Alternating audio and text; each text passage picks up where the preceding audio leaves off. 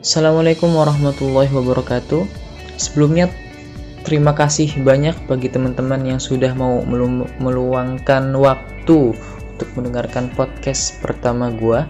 Oke, perkenalkan nama gua Afrizal. Untuk lebih lanjut bisa teman-teman lihat di bio, di deskripsi atau bisa langsung aja di follow di @afrizalnoval. Oke, untuk teman-teman sekalian, sekarang ini lagi heboh banget yang namanya virus corona atau COVID-19 yang sudah menjadi pandemi global, teman-teman. Bahkan sampai banyak dari kita tuh yang lupa bahwa tanggal 22 Maret itu ada suatu peristiwa besar bagi kita yang umat muslim yaitu apa Isra Mi'raj. Bahkan sampai banyak banget tabligh akbar itu yang ditunda atau di cancel ya bukan ditunda, di cancel karena ada virus ini gitu, teman-teman.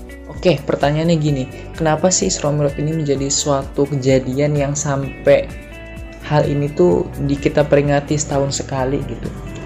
Jadi gini teman-teman, uh, gue yakin sih teman-teman udah pada tahu apa itu Isra Mi'raj ya. Jadi Isra Mi'raj itu adalah pertama kalinya syariat sholat itu diturunkan bagi umat muslim dari Allah dan langsung kepada Nabi Muhammad. Jadi nggak lewat malaikat Jibril tuh betapa benar-benar sholat itu adalah hal yang benar-benar mutlak banget bisa dibilang benar-benar sakral banget dalam Islam ini karena wahyunya itu langsung dari Allah ke Rasulnya jadi bukan lewat malaikat Jibril. Nah kalau kita bisa lihat sholat ini sholat ini memiliki filosofinya tuh yang hebat banget ya teman-teman. Kalau gue bisa lihat dari sisi yang lain sholat itu ada filosofinya bagi bagaimana sih caranya kita ini membangun sebuah bangsa, membangun sebuah negara yang lebih baik, bagaimana sih kita ini bisa memilih pemimpin dan menjadi rakyat yang baik. Nah, kalau untuk kita yang muslim yang laki-laki ya, itu kan bisa dibilang itu wajib banget untuk sholat di masjid. Nah, andai kan masjid itu kita bangunan ba, uh, ini ya, bangunannya ya, anggap aja nih bangunan masjid itu kita anggap sebagai sebuah bangsa, sebuah negara gitu. Dan yang di dalamnya itu ada imam, ada makmum itu yang sholat itu adalah sebagai rakyat. Nah, pelajaran yang pertama bahwa ya negara itu harus punya rakyat ya. Jadi kalau masjid tanpa ada jamaahnya kasihan banget itu. Enggak enggak itu intermezzo aja. Yang pertama, jadi bagaimana sih kita memilih seorang pemimpin gitu. Ini bisa terlihat dalam sholat gitu teman-teman. Bagaimana sih caranya kita itu uh, kita tuh memilih seorang imam? Jadi dalam memilih imam itu kan ada syarat-syaratnya. Mungkin teman-teman udah pada paham udah pada lebih pinter daripada gua. Kayak misalnya bagaimana bacaan Quran yang paling baik bagaimana hafalan Quran yang paling banyak bagaimana dia tuh fakih dalam ilmu-ilmu fikih sholat dan sebagainya.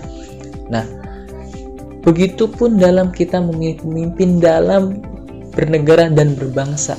Kita tuh harus banget memilih pemimpin itu yang mempunyai ilmu yang memiliki akhlak yang baik. Dan ilmu ini juga banyak banget mungkin ilmu manajemen koordinasinya harus baik sama sama bawahan-bawahannya itu. Oke yang kedua. Jadi dalam sholat itu juga teman-teman nih pemimpin itu harus satu sama dalam sholat. Gak boleh ada dua imam. Kalau ada dua imam ya gak bakalan sah sholatnya. Jadi apabila sebuah negara ingin maju harus memiliki pemimpin dan itu satu pemimpinnya. Gak boleh ada dualisme kepemimpinan gak boleh ada matahari kembar gitu teman-teman. Yang ketiga apabila dalam sholat itu teman-teman ya. Kalau sholat itu misalnya yang imamnya ini salah bacaannya gitu misalnya. Dan itu ada makmum yang ngebenerin bacaannya itu imam nggak boleh marah. Sama nih sama dalam kehidupan berbangsa.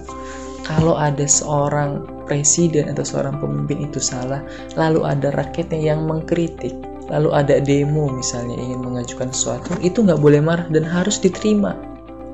Oke yang keempat. Misalnya ada imam ini kentut misalnya dan kalau dia itu sadar kalau dia itu kentut dia pasti akan mundur. Dia akan suka rela mundur ya dengerin suka rela mundur. Dan digantikan oleh makmum yang di belakangnya. Sama seperti dalam kehidupan berbangsa. Jadi kalau ada pemimpin itu yang dia tuh tahu kalau dirinya salah korupsi misalnya dia itu suka rela mundur gitu suka rela mundur. Jadi jangan sampai di demo dulu baru mundur. Kenapa? Kalau dalam sholat dia itu udah tahu kentut tapi masih kekeh mau jadi imam masih batu mau jadi imam bakalan kalut tuh sholat. Sama seperti negara. Kalau ada pemimpinnya udah tahu salah dia nggak mau mundur demo di mana-mana.